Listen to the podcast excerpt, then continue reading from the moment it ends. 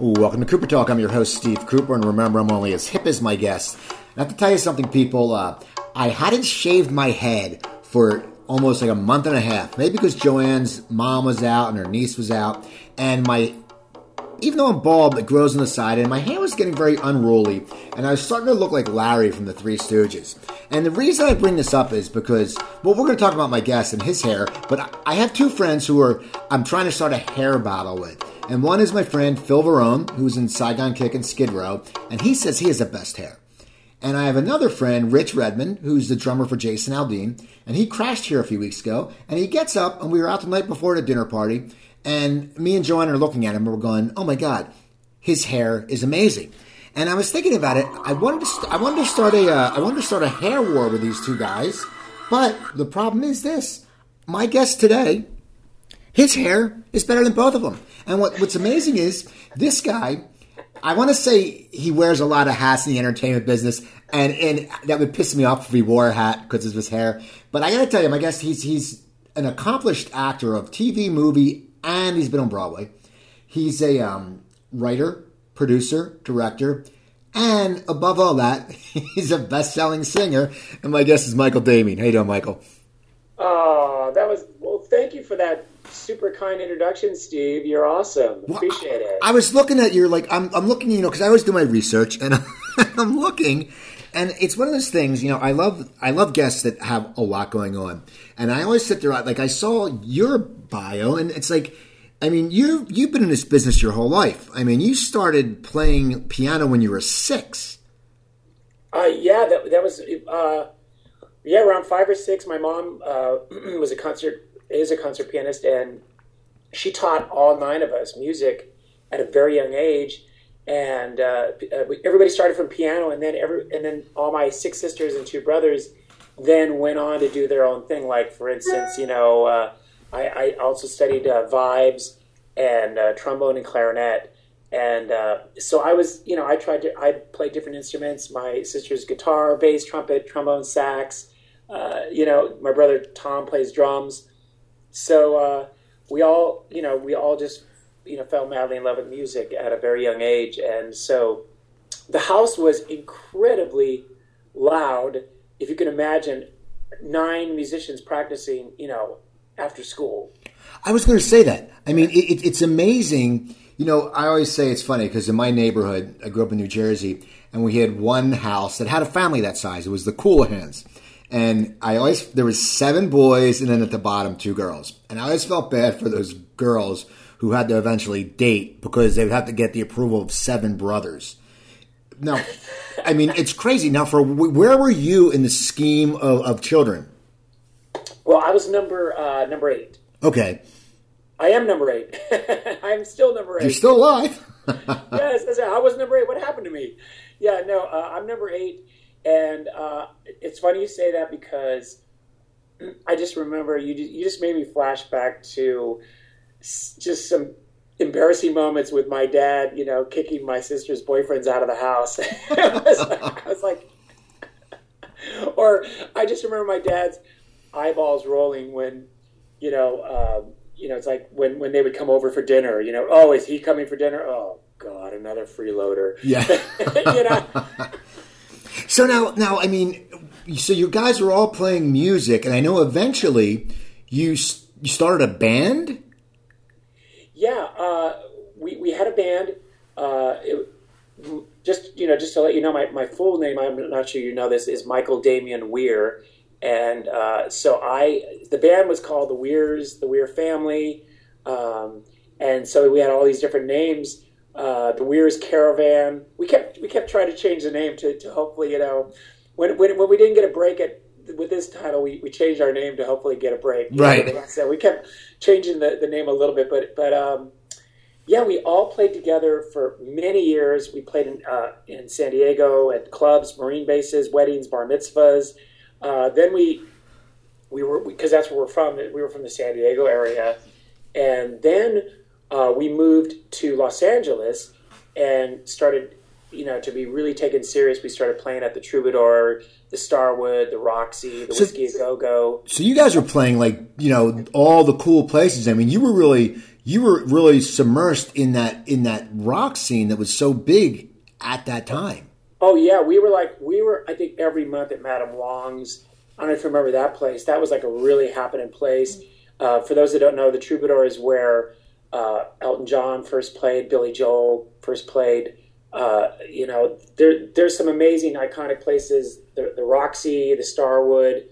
Starwood, unfortunately, is no longer in LA. But um, so we we were we were playing all these clubs and trying to you know get the record companies out to see us, and uh, we had a great following, and uh, they always showed up. It was pretty amazing. Played a lot of colleges, and uh, had some records that came out. Um, you know, uh, that's sort of I don't know if we never talked about this, but that's kind of how I was able to get a break. Was we were performing.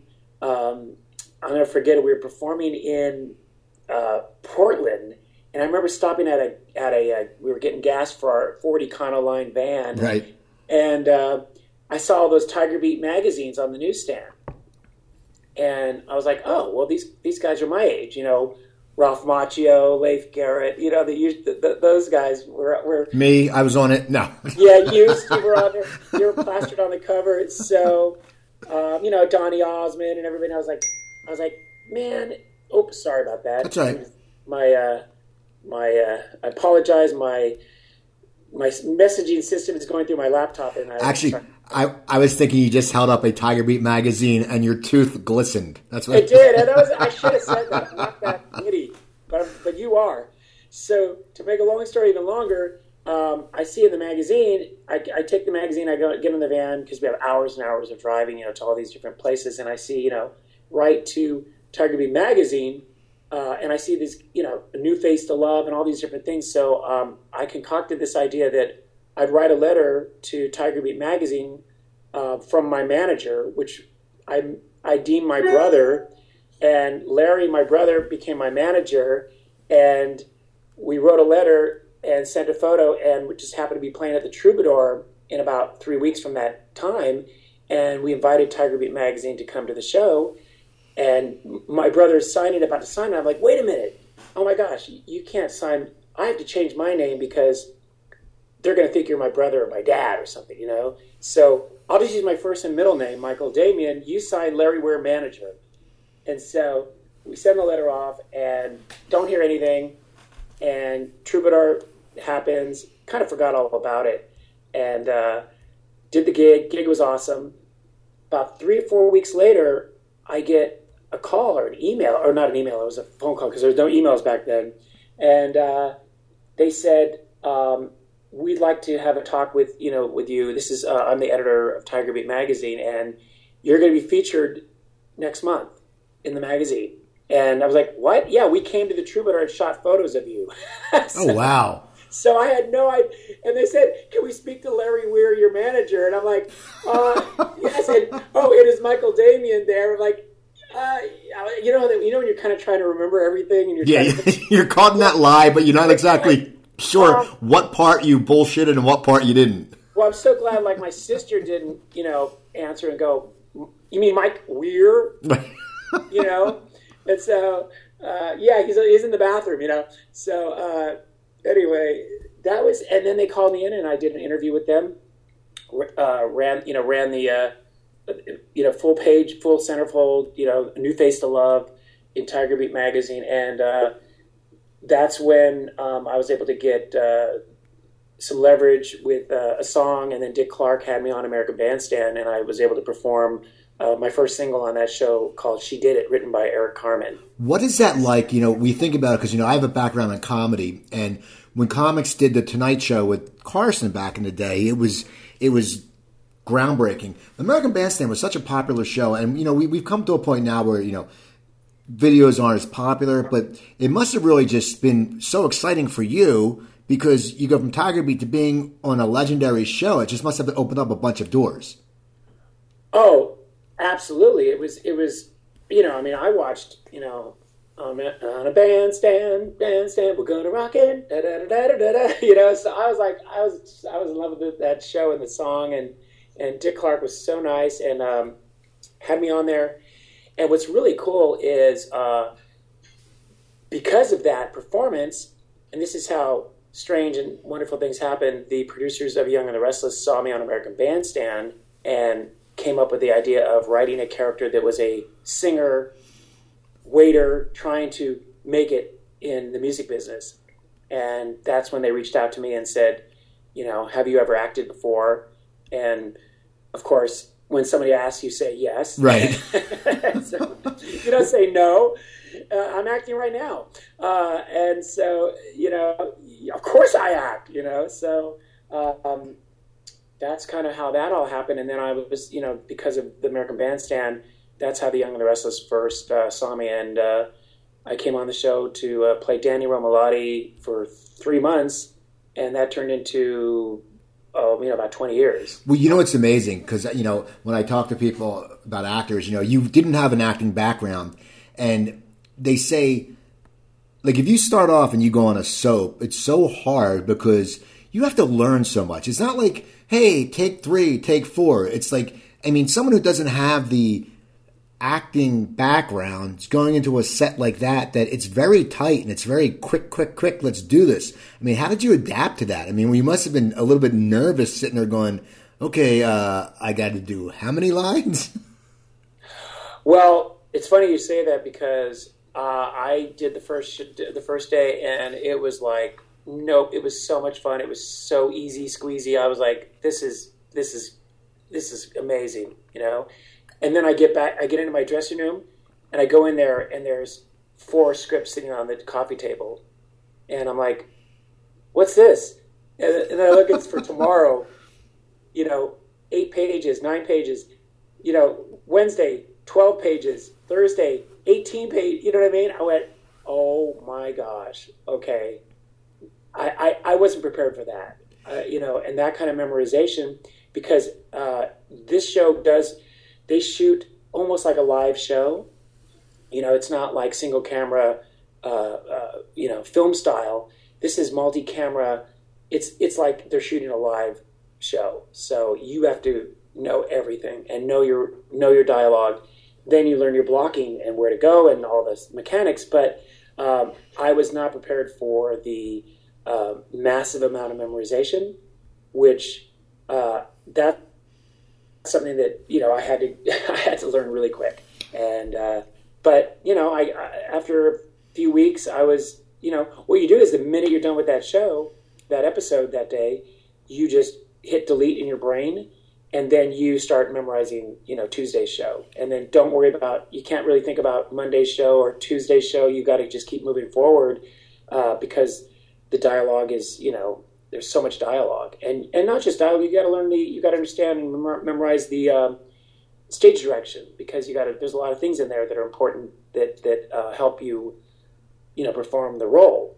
So, um, you know, I was 17, and uh, it was just, uh, you know, I was eager to learn, and uh, very fortunate and got an amazingly incredible break that uh, I will never forget. Now, how does it change from being on three months? Because I always heard soaps are like that. It's like a three month trial or, or whatever. Now, I mean, as a young kid, and you sit there and you just don't bandstand, you have this, you have this great break, and you think, you know, you're probably going, going, yeah, it'll be three months, but this is cool. You know, I can do my singing, and this is a good venue. It gives me popularity how did you know that they were going to keep you longer? Was was your character just growing, uh, just like blowing up? I mean, what did they sit there? Did they say? I mean, I know you were involved with Cricket. I mean, I don't know if it was a love story, but I mean, what made them to sit there and go, okay, we want this character, and why do you think he had such longevity? Well, the character, it, it, it, the character exploded that summer, and it was it was huge, and um, the ratings were, you know, through the roof and so they uh, you know they extended it and it was so great because this was like the first time you know a singer is actually performing and singing on the show. And you know nobody had been doing that. And so uh, it was revolutionary. And i'll never forget my character had fantasies that he'd become a rock star. So we shot this full rock star concert event situation with you know hundreds and hundreds of screaming girls and I'll never forget we shot that on the Price is Right stage with you know the theater with the with the grandstand. Yeah.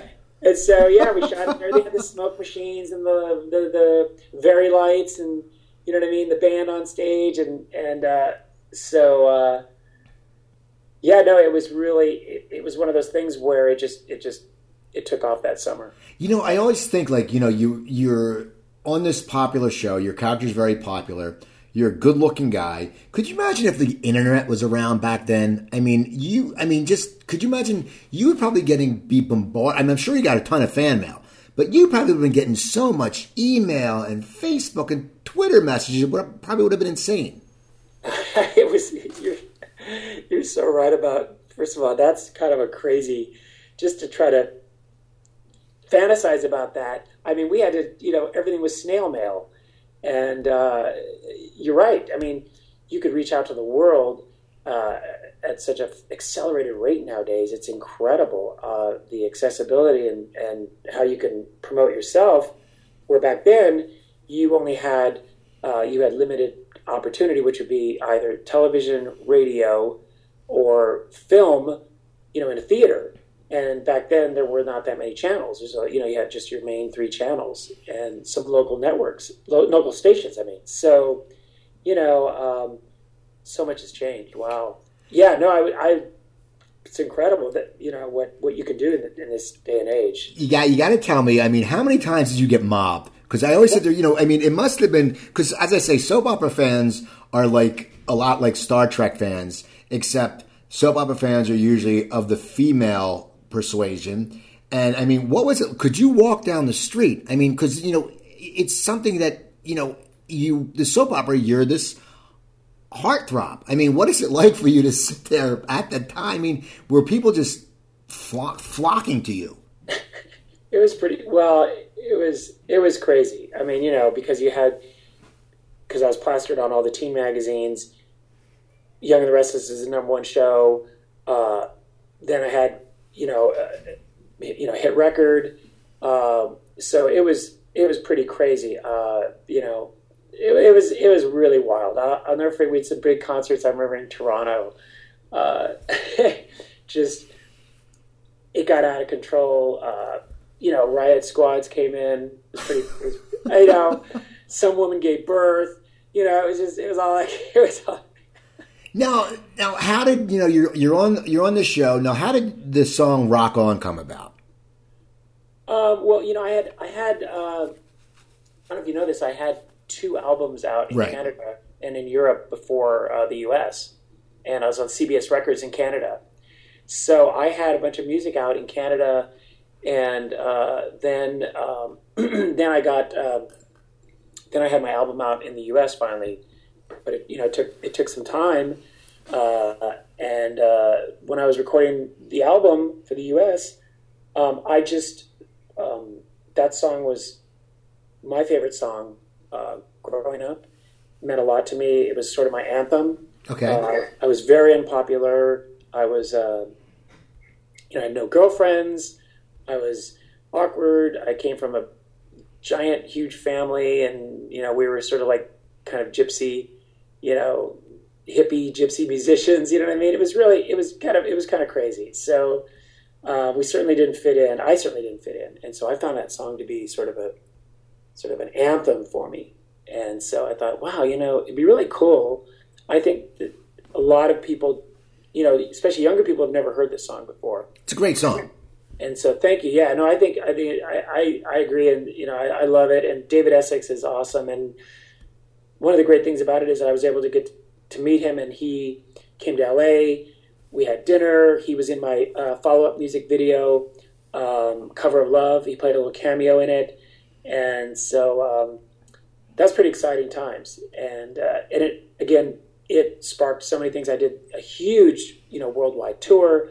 Um, I was basically, so I shot Young and the Restless Monday through Thursday and jumped on a plane and I played Friday, Saturday, Sunday, flew back Sunday night, and then um, back on Young and the rest Restless Monday morning. How you know the, just the balancing of that? How did you balance it for the fact that you know you're acting, which is great, but then you're coming from playing these big concerts, and it must be you know that adrenaline, that high. I mean, how did you bring yourself back down to get in front of the soundstage because you're also you're young. You're not you're not you know. I mean, you must have your your mind must have been spinning all the time. Well, I, I was so. You got to remember, I wanted it so bad. I mean, I was like, just I prayed and prayed and just like I did. I was like, I wanted, I wanted that break so bad. You know what I mean? And not just for me, but I wanted it for my family too because I work with my family and they they played on all my tours with me. They produced records with me. We opened a recording studio together. You know what I mean? It was really a uh, someone had to make it from the family. You know what I mean? It was one of those things where somebody's got to have somebody's got to have you know something's got to ha- something's got to give. We got to get a break. And so um, I was just you know I was just really lucky that it was that I was the one to to have that break. And so um, to answer your question, uh, I remember I just did a lot of sleeping on airplanes. Okay. So that was one thing. That's where I caught up on my sleep, and I thought it was a good. I thought it was a nice contrast because all the chaos and all the craziness on the weekends, and then there was this, you know, very quiet soundstage where there's silence most of the time. You know what I mean? So you had a nice, sort of a nice break. Now, did you need bodyguards? Just please tell me Oh, you need yeah. bodyguards. Oh yeah, all the time. What was that like? I mean, it, I mean, people can't comprehend what is that like. Like everyone goes, "Oh yeah, I want to be this big star," but when you have bodyguards around you, it must. I mean, do you try to just act normal, or do you always sit there and go, "Oh, there's someone uh, watching me"? No, the bodyguards. I, I was. I look. I had a rule with them. They were to always, always, always be nice to the fans. I don't care how pushy they got. I don't care how, whatever the situation was, they would always treat them. In fact, I got really upset a few times when they were not nice to the fans. You know what I mean? And sh- shoving them or you know, scolding them. I was like, no, no, no, no. You just do it. You know, I don't. I don't ever want these. If it weren't for these fans, I'd be nowhere. Right. So um, they are the top priority. Uh, just you know, keep me alive and and be nice to them always. So yeah, we had it in the contract where everywhere I went, um, you know, we had uh, the bodyguards and and uh, you know, it, it's it's necess- it's a necessity. Um, you know, so uh, but the fans were great. I mean, they were they were amazing. I mean, they you know all they want to do is get close, get an autograph or a hug or something. It's not like you know they're not they don't want to try anything crazy. That only, that only happened a couple times. Yeah, well, I was going to say, was there was there any times that you were actually like something happened where you were scared? I mean, like like holy crap, Oh, stuff's yeah. going to happen. Well, in, Toronto when that when that event got out of control, they were expecting I think like they were expecting fifteen hundred and I think about six thousand showed up for the for the for the event and they weren't prepared for it. And that's where the that's where when I was leaving the event, all the fire trucks are and riot police and all this are pulling up to the to the uh, to the Eaton Center, and I'm leaving because it was over. You know what I mean? Right. Out there. But uh, you know uh, that was crazy. Uh, they didn't have enough security for it. Nobody, you know, there. It just depends if they're if we're caught off guard with the amount of people that show up. Um, uh, I'll never forget. I took my then my girlfriend, my wife, now Janine, to uh, a big fire Fourth of July concert and I said, you know, um, I kind of warned her about. Uh, I can't remember what I said. Anyway, whatever it was, I had this sh- this shirt that her favorite, like she loved this shirt that I had that I, I was wearing to the concert, and I'll never forget. I went down to the front and they literally, you know, grabbed my sleeves and then tore the sleeves off of it. and I'll never forget Janine saying, I am so mad. That shirt is my favorite shirt. I can't believe they shredded that shirt. She was so. I, I don't know if she gave it to me. I think she must have because she was really upset about that. She, you know, she loved the fans, but that was that was the only time that she was bummed out was when they See. that shirt. Your your your wife's mad that they ripped the shirt. No, my I find out my girlfriend Joanne. If I sit there, if, if I have a sock with a hole in it, she always throws Oh. it away, and I'm like, it's a fine, it's a good sock. She's like, there's a hole in it, so it's just the Hey, clothing I- thing. listen, you know what? She's a smart woman. Listen to her because um, I have a, a story, a sock story that when I was in Monte Carlo with, uh, with Janine, we were there for some big event uh, fundraiser on a yacht, and I wore I was we were getting dressed, and I had a sock with a hole in it, and she's like, "You're not going to wear those socks." I go, "Yes, I'm going to wear these socks. What are they? What are? You're going to take my shoe off and look at my toe?" So we go we, we go to the, the party. Two bodyguards at the uh, at the uh, entrance to the yacht, and what do they say? Sir, please remove your shoes. they have these beautiful, beautiful uh, bo- uh, uh, cases where you set your shoes in that are lined and everything. It's very elegant, but you had to take your shoes off. I'm like, no, no, no, no, really? He's like, uh, sir, you're not getting on the boat unless you take off your shoes. That's It's funny. teak, it's teak wood, and you can't wear your shoes. And so I took it off, and guess what? So I had to do the old flip around. You know what I'm talking about? Oh, yeah. I did the flip around. But um, anyway, I, I learned a lesson then. Always listen to your girlfriend or your wife about the socks. Okay. Do not wear holy socks because you could get caught. I won't let Joanne listen to this episode. Um, Tell her she's brilliant. um, now I got to ask you. So all this is going on, you know, and then then all of a sudden, now how does Broadway come about? I mean, because you know you you have so much going on, and as Broadway is an actor's dream, how did that come about? Well, um, I was doing Young and the Restless, and I was also uh, actually uh, recording an album, and I got a call from uh, Andrew Lloyd Webber's company, and they said, uh, "Mr. Lloyd Webber, Webber would like to, Sir Sir Andrew Lloyd would like to meet with you," and so I was like, "Really?" Well, tell them I'm busy. No, I, I, I thought they were joking. You know what I mean? I, I thought it was kind of a joke, right? I'm like, well, I'm busy, and they're like, no, this is really like, was this serious? Yes. Okay. Well, then, oh my gosh, of course, I'd love to meet with him. So, um, I went over to meet him at the Bel Air Hotel, and he said, um, "I'd like you to play Joseph uh, on Broadway," and I was, you know, humbled, blown away, and uh, so you know, I had this dream opportunity, but the problem was, um, I was under contract with The Young and the Restless to shoot in L.A.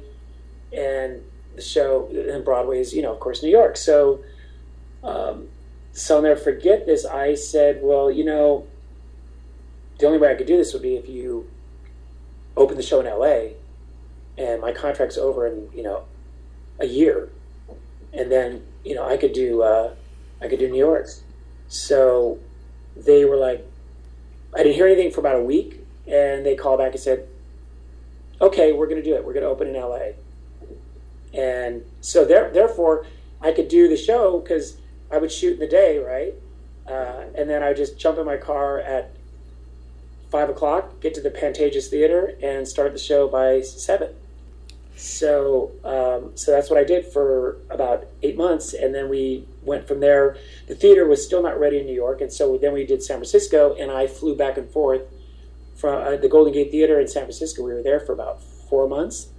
So uh, I flew back and forth from San Francisco to uh, L.A.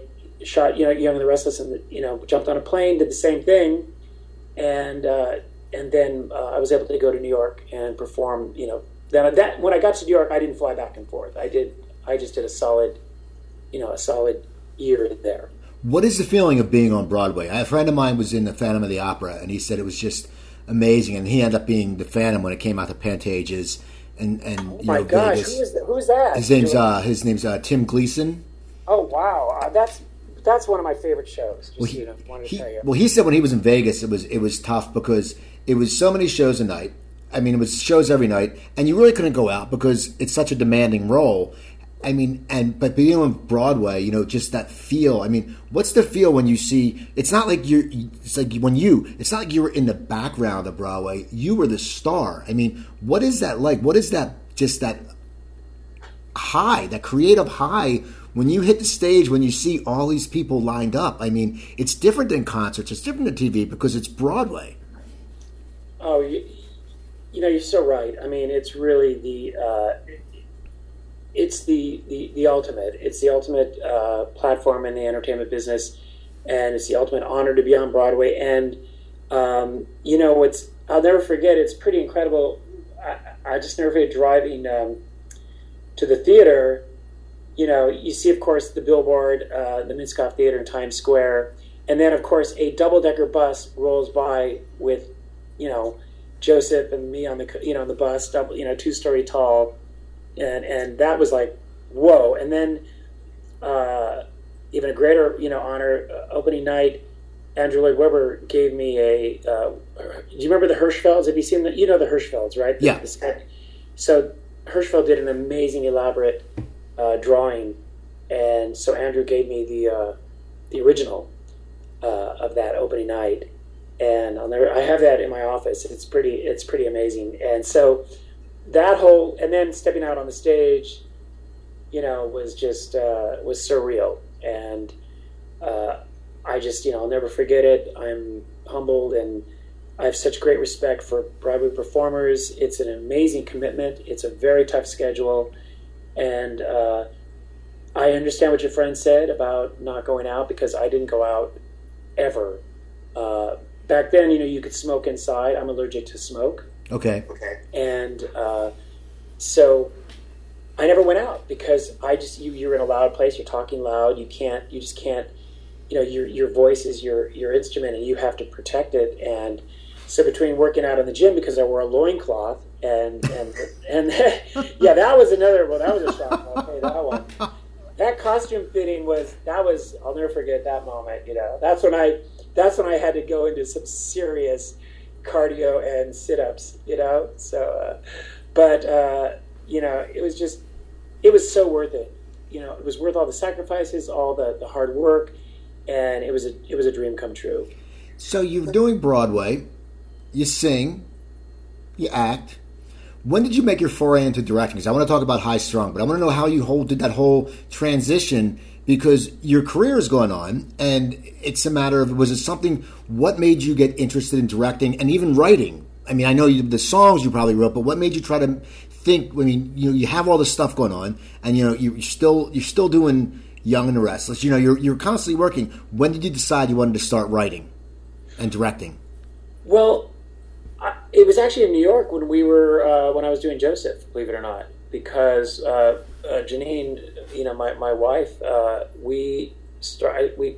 I just we wanted to. I said, look, I think we need to. I would I would get all these scripts sent to me as an actor, and they just I just nothing. I, I didn't respond to any of them, and it just I didn't see anything really that phenomenal and that great to really you know to do and, and put my name on it and and and book out from either the show or for for for you know what I mean to to stop doing whatever I was doing to make a movie.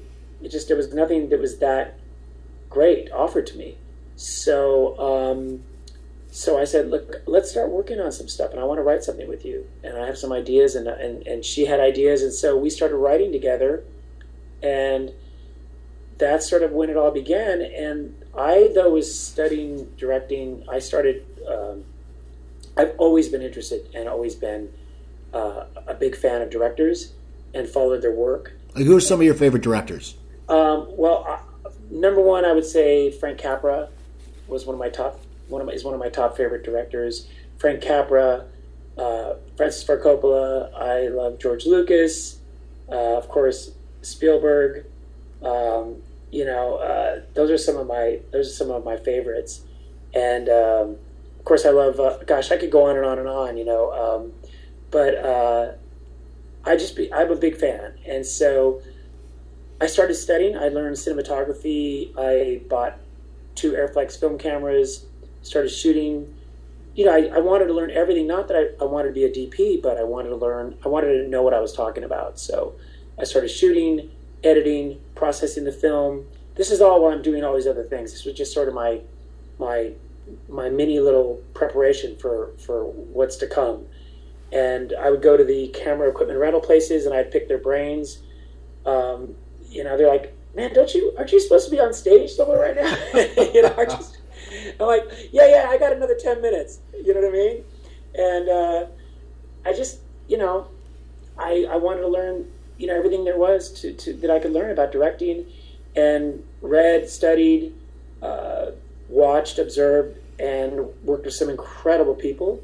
And so um, that's when I, and I shot a short film called Finders Keepers that I wrote, uh, Witch directed, produced it, budgeted it, did everything, all all aspects. You know what I mean? I wanted to learn everything, the full the full circle, the full wheel.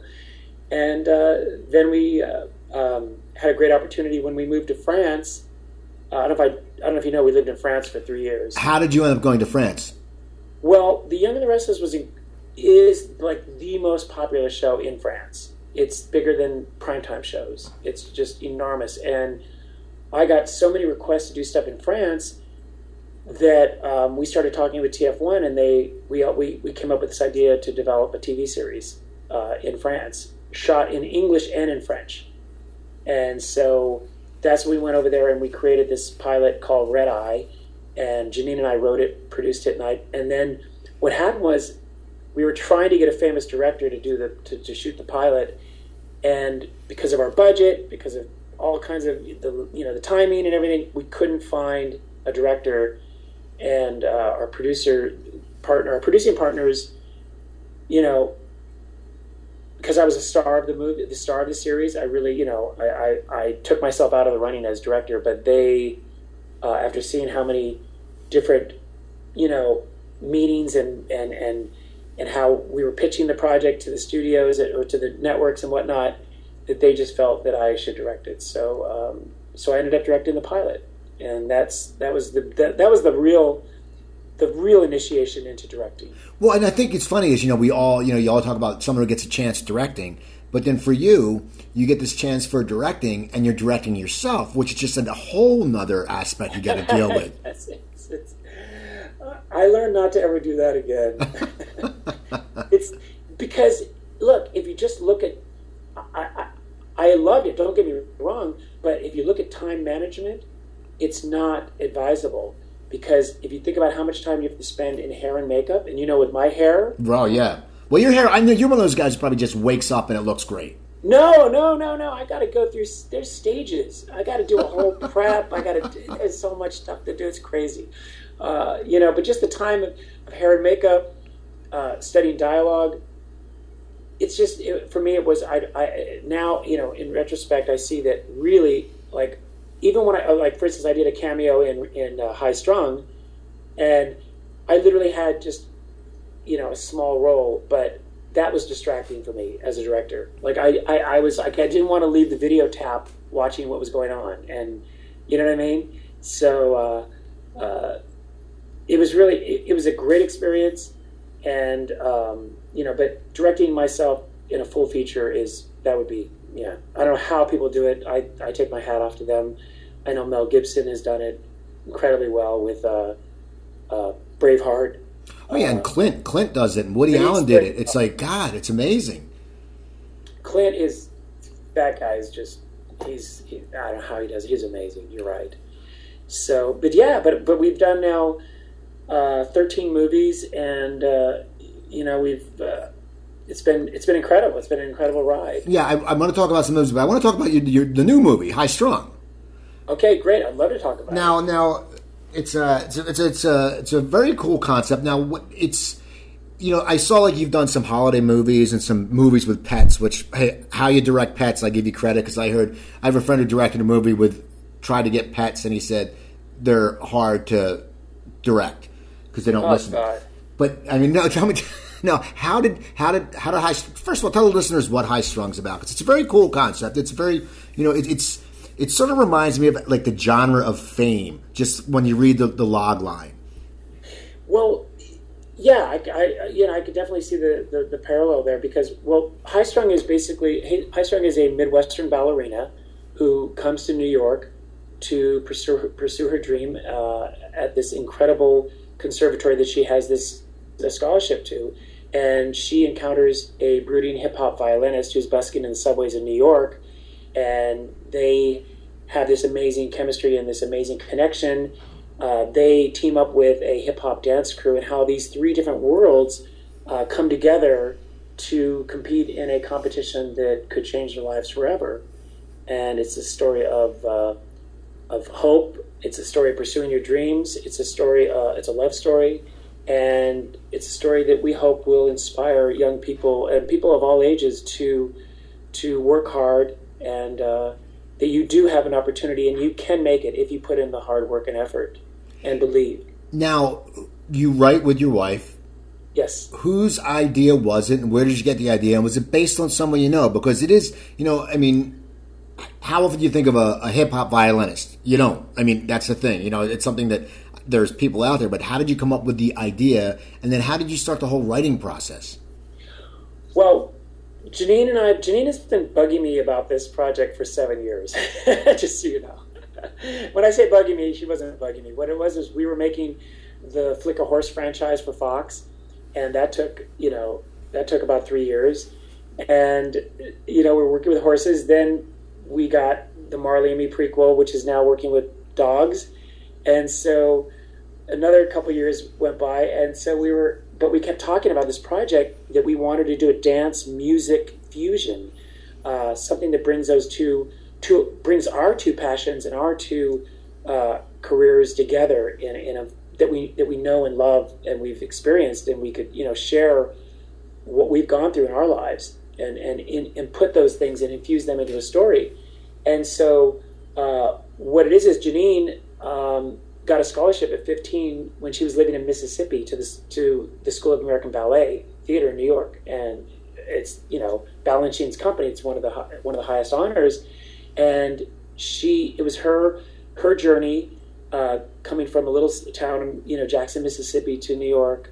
What it was like for her to pursue her dream there, and it was in the Juilliard building. There were a lot of violinists, and there was uh, a couple of them would busk on the weekends and make extra money. And she was telling me about this, and I come from the music world, and so as you know, and so we we really wanted to make a movie of our two passions, dance and music, and that's kind of how it, that's the genesis. Now, how long did the script take you to write? Because I mean, it's something that, as I said, when it's both this is a show, I mean, it's something that's more personal to you guys. I mean, you know, there's different movies you can write, but when something's this personal and it's close to your heart, it must be hard to write for the fact that you're sort of bearing your soul. I mean, it's not your life story, but you're sort of really bearing your soul and your passions. I mean, would you guys bump heads when you were writing it, or, you, or would you sit there and go, you know, I mean, how how do you guys write together? Do you both sit down, or do you write something and she writes something and you put it together? How did you come up with the whole script, and how long did it take you to write? Um, it took us about six months to write it, and what we do is Janine's on the computer, I pace around the room. Okay. and we we do the dialogue back and forth, and we write dialogue, and it just it kind of there's this really amazing organic, you know, uh, I don't. You could say it's a tennis match, but it's really not a match. It's sort of a. It's this really harmonious uh, uh, atmosphere, and what it is is like, for instance, I'll give you. I'll give you an example of, of how the dialogue would just flow. For instance, uh, not to give away too much of the movie, but there's a scene where Ruby's mother drops her off in front of the school with, with the taxi out front running, and Janine had that exact experience with her mom in New York City when okay. her mom dropped her off. And I just said, Janine, so tell me about it. Tell me what tell me what happened.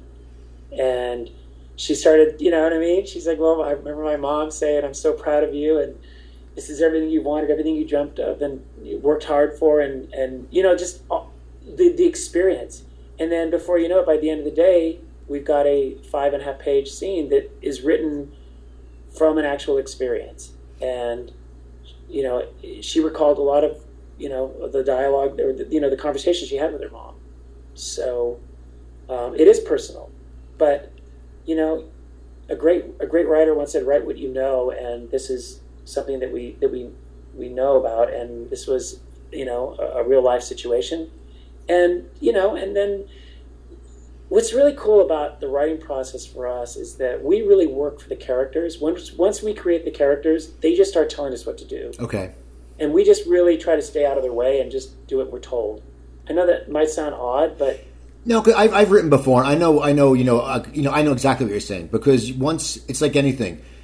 Once the character, you, if you have a story idea in your head and you have an outline, Yep. The characters are, are going to command the story because when you think about it, when you watch a movie, we remember good characters and good dialogue. And that's the thing. I think it is the process where when you write, it creates itself. Yeah, it really does. It's really an amazing experience that it just it, this you go into this world and you and you understand it because because you're right and it's really exciting. It's really a fun world to go into, and uh, sometimes you have to pull yourself out of it to, to like stop working that day. You know, it's not like we go, oh, okay, you know, punch the clock, we're done. We literally have to like, okay, we have to stop. No, we have to have dinner. It's okay. No, no, let me just write this. No, no, no, we gotta like, you know what I mean? They always they always say about writers. They always say, you know, when you sit there, you'll you'll take thirty minutes to clean your desk. You'll do anything to sit and put your ass in that seat. But once you put your ass in the seat, you don't want to get up. Exactly, and you know, I don't know if you do this, but uh, what I what I what I always recommend, and I always tell Janine, you know, we don't do it. We don't we don't go back like the next day. We do not go back and rewrite the scene from the day before. Someone told me, yeah, someone told me that because I think what happens is when you do that, you're always going to find something wrong. Especially for you when you're writing this movie that's very personal to you guys. There's always going to be something wrong, but you're never going to get past page two if you constantly go back. You just got to say, let's plow through it. That's what drafts are for. Yeah, get. That's what I would say. Get to the end.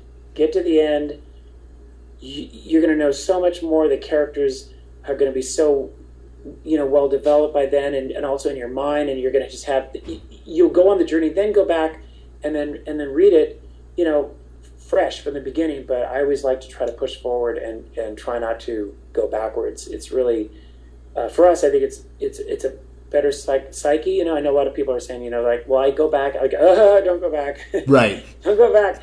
And, and, you know, unfortunately, they haven't finished the script yet. I go, well, what's going on? Like, well, it's been two years. You got, well, you got. You just got to finish it. You got to finish a draft, then go back. You, you're never gonna, you know, always, always complete what you start. Um, that's something my dad taught me um, at a very young age, and uh, I really, I'm so grateful that he. Both of my parents have taught me that. They've said you've got to complete everything you start. It doesn't matter what it is, get it done. You know, otherwise you're not going to be able to move on. And so that's what I try to. I try to always live by that. Um, you know, that's why you know, make sure my room's always clean, my drawer, drawer's clean, car's clean. You know. Now, uh, now, when you finish writing the script, yeah. now what do you do with it? I mean, do you sit there? You have to. I mean, you, you sit there. You know you're going to direct. I mean, you've attached yourself to direct it. But now, yeah. where do you go? And then, are you involved in the casting process? Oh yeah, we're involved in every aspect. From well, from from every single decision. Uh, you know, of course, you once you build your team up, you know, but that's a little bit down the line uh, production. But first off, you know, you send it out to the. Uh, you know, you send it out to the uh, to the studios or to production companies that have studio deals. And um, with High Strung, um, we did send it out, and our agent sent it out, and you know we got sort of the same reaction was, oh, it's great, but it needs to be edgier and racier, and it's too soft. And we're like, well, we want all ages to see this movie. They're like, well, you know, but it's got to be, you know, we don't want to, you know, we don't want a PG thirteen or R rated movie they're they're usually pushing for an R, and so because this movie we want to really inspire young people, right? And, um, and it's just we did not want to change the characters and and you know uh, and edge them up and put in a lot of dialogue, you know, a lot of uh, foul dialogue just to up the rating. You know, it just that's not who we are, and so uh, we had to uh, make it independently. That's pretty much you know how we had to do it, and it was so grateful we did, and uh, because if you could hear and see the reactions we've gotten from thousands and thousands of kids and parents all over, you know, you know, thank you for making this, and I'm, I'm you know, I got to, I got got to see a movie with my kid, and it was, you know what I mean, and or my I brought my mom. You know, it could be a person my age that brought their mom or somebody to see the movie, and, and or dad, and they, they really had a great time. And so, uh, it really means a lot to us that these people, you know, were able to have that experience, and um, that's why we had to stick with our our gut feeling on on how we wanted to make the movie and and not compromise just to be cool and edgy. See, that's good. I mean, you know, that's the thing. And sometimes, and I feel especially now, and I'm just maybe this is my age, but I think people are now are trying to be, they're trying to be cool and edgy, and the, and the, what they don't get is trying to be cool and edgy doesn't make you cool and edgy. Like, you know, people are cool and edgy because it's something different. I mean, it's just what I've noticed now a lot of times. I mean, it's you know, people I want to be cool. Like you see it on Facebook, you know, people post bad things people said about them. Like that's cool. It's like no, that stinks. They said something bad. Oh my God, I mean, I'm like, what are you doing? I'm like, for me, it's like if I get a good guest, I brag. I don't care. I don't. I don't humble brag. I go, I got this person on my show. I'm not going to say, oh, this person turned me down. It's just, it's so negative.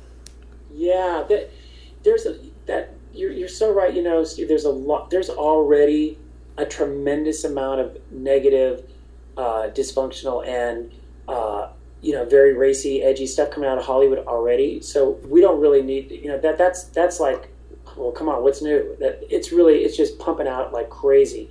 Um, so that's just not who we are. And you know, if that's what they want to do, good, good for them. We just we're just headed down a different path, and uh, you know, I, I'm so excited that I could, you know, have my mom at the premiere and have her walk up to me and say that she was so proud and and she loved the movie and and uh, for me, you know, that on a personal level, that was really it meant a lot. And you know, um, and like I said, we, we're getting we've got kids from you know nine years old to you know ninety that have Right. seen the movie, and uh, you know I think it's awesome. I love it. You know, it's you know it's sort of the crowd that we're getting sort of the crowd that sees, like you said, Fame or Mamma Mia or Grease or you know any of those kind of you know films. Um, I love that crowd. I love it. You know, I, I'll take that. I'll take this audience. You know, any day of the week. It's basically the same audience that came to see me and Joseph. You know, it's really no different. Well, And- how nervous were you the night of the premiere? Like just because it's in front of people. I mean, it's it's your baby. I mean, what was going through your mind and your body when that was movie was the opening rolling credits? Uh, it was it was pretty it was pretty surreal. I got to say, it's it's amazing. Um, you know, the the premiere was was packed. It was oversold. We had two theaters at the Chinese theater. Uh, you know, the big the one on Hollywood Boulevard, and it, and everybody showed up that we were hoping would show up, and it was really an incredible feeling. Um, you know, all I could say, all I could think of in sitting in the theater, you know, I just would squeeze Janine's hand and thank her for, um, for all her hard work and really inspiring me to to inspiring us to make this film. And we started. I started. I just had to be really grateful and humbled and honored because you know, if I if we hadn't done it, this night wouldn't exist. And I was like, gosh, wouldn't it be a drag if this night wasn't happening? It would be such a it would be so it would be so depressing to think about it. I don't mean that in a negative way. I just wanted to be grateful for for for there were a lot of there were a million obstacles in the way. You know what I mean? Right. The, the two year journey to get it to that night, there were so many obstacles that could have prevented that night. And I'm just so grateful and thankful that we pushed past them, found solutions, prayed. a lot of wonderful people supported us um, and uh, helped us get to that night. And now we have this film coming out all over the world. Uh, you know, just this morning I just saw the German artwork and posters and trailer for Germany. They were having a huge wide release there. Italy, France, same thing. And you know, just really, I'm so excited. We're going to be there this summer for for the international releases, and that's going to be. I, I can't wait for that as well. Now, what? Um, where can pe- people get it on iTunes? Yeah, you can get it now. Um, High, High Strung is available on iTunes, Amazon, uh, Fandango now, uh, Vudu. Um, I'm leaning on somebody else I know. Um, I think that's. Uh, I don't know. I think I left out one of them, but I can't. And on demand. That's right. And on demand.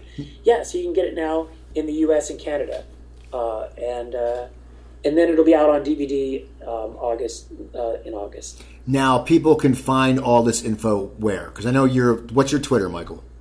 Uh, my Twitter is Michael Damian one with the number one. And your Instagram? Is the real Michael Damian, Okay. and that's Damian D A M I A N.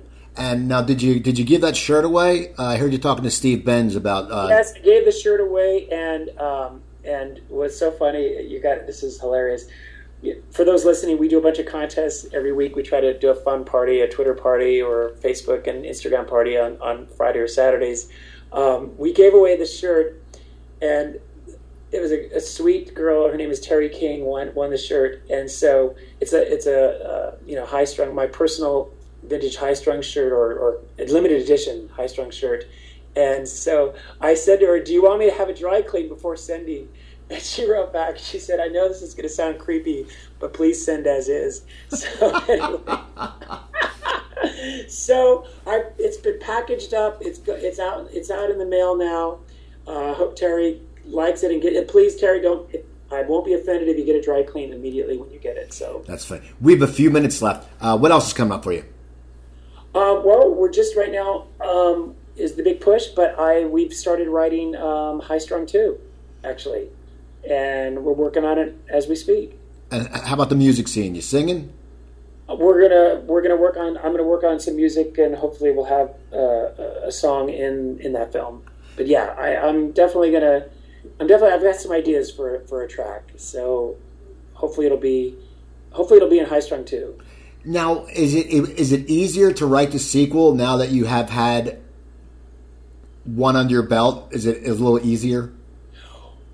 Well, it's not that it's easier, and I wouldn't really say i mean you could call it a sequel it is a sequel but it's it's going to be different it's going to be completely different and um, i i can't wait i can't give away too much right now but um, we're really excited about what we're going to do you'll see some you'll see a lot of things in high strung 2 that you did not see in the first one that's for sure and now do you ever perform, perform live anymore no I, I i haven't performed live but i mean you know hey listen you know i'm, I'm I'm always available for a good wedding or bar mitzvah. Just call me. I think I think you need. You know what you should do? You should uh, direct. You should direct a remake of you singing "Rock On." Direct the what? The music video? Yeah, of you now singing it, but with your own directing influence. That would be that would be, I think, a first. I don't think people direct a remake of a remake of a remake. That's a great idea. See, that's what. I, and I could, I could, I could, I could hold the, I could be the boom camera guy. I could be the boom operator. And we'll change the lyrics of the song. Maybe you know, "Hey Steve, rock and roll, the, rock on." See, Cooper talk, rock on. See that that would be my new theme song. Oh, oh, I see. Hey Cooper talk, rock and roll, rock on. See okay. that? And I got, I got one more question for you. Hit me before we wrap up. Back in the day, because I used to have hair did yeah, you yeah, yeah. did you use in the eighties? Did you use remember the Tenax? Tenax was that green gel. What did you use in your hair? Uh, I used Paul Mitchell mousse uh, and uh, Paul Mitchell probably I think hairspray, and um, there was one other product. I, I, had several. I had several concoctions. I had to do quite a few things. I put in there. It was, it was I could have I could have easily gone up in flames if anybody you know had a match near me. It could have it could have gotten ugly. Seriously. Well, I want to thank you for coming on. Once again, give your Twitter and your Instagram. Um, oh yeah, so it's uh, Michael Damian one, and that's my Twitter, and the real Michael Damian is my Instagram. But I'd also love for you to visit us at High Strung the Movie, and you can go to highstrungthemovie.com if you want to go to our website, uh, or High Strung the Movie is our Facebook and Twitter and Instagram, and we'd love to have you join us and follow us and hope you enjoy the movie. Let me know what you think. I'd, I'd love to get the reaction. Uh, you haven't seen it yet, have you? I will though. Wait, so people, so go check it out and go watch High Strung. I'm going to watch High Strung. Also, people follow me on Twitter. It's at Cooper Talk. That's at Cooper Talk. Uh, Instagram, Cooper Talk One. That's my uh, my little Cooper Talk one because someone had Cooper Talk. Uh, my website is coopertalk.net. I have 512 episodes up there. You can also reach me at cooper at coopertalk.net. Uh, I'm doing a stand up show Tuesday, June 14th. I do a show every three months. It'll be at Flappers at the Yoo-Hoo Room. Two buck Tuesdays to get in. It's a 7:30 show. Do that. Also, I'm going to join SAG because I played some hand model stuff and some other stuff. So if you want to join and you like the show, I have a bunch of gift packages. If you go to GoFundMe.com slash Cooper Talk, I have my autographed book. I have a bunch of things. And yeah, about my book. You know, I remember it was it was four years ago. I was in the, about this time. I, was, I went to the hospital with my heart problem. Well, you know, I changed my diet. Go to stopthesalt.com. It's my low sodium cookbook. Uh, it's 120 recipes, 120 easy to make recipes no pictures intimidate you. It's very informative. It helps you eat. You can get it at Barnes & Noble. You can get it at Amazon. But if you get it at stopthesalt.com, I will sign it for you. and I make more money. So, anyway, people, please go follow Michael Damian. Check him out. Check out High Strung the movie. Follow me at Cooper Talk. Email me, Cooper at CooperTalk.net. Tell me who you want on the show because I'm always hustling for guests. Remember, I'm Steve Cooper. I'm only as hip as my guests. Don't forget, drink your water, eat your vegetables, take your vitamins, and I will talk to you guys next week.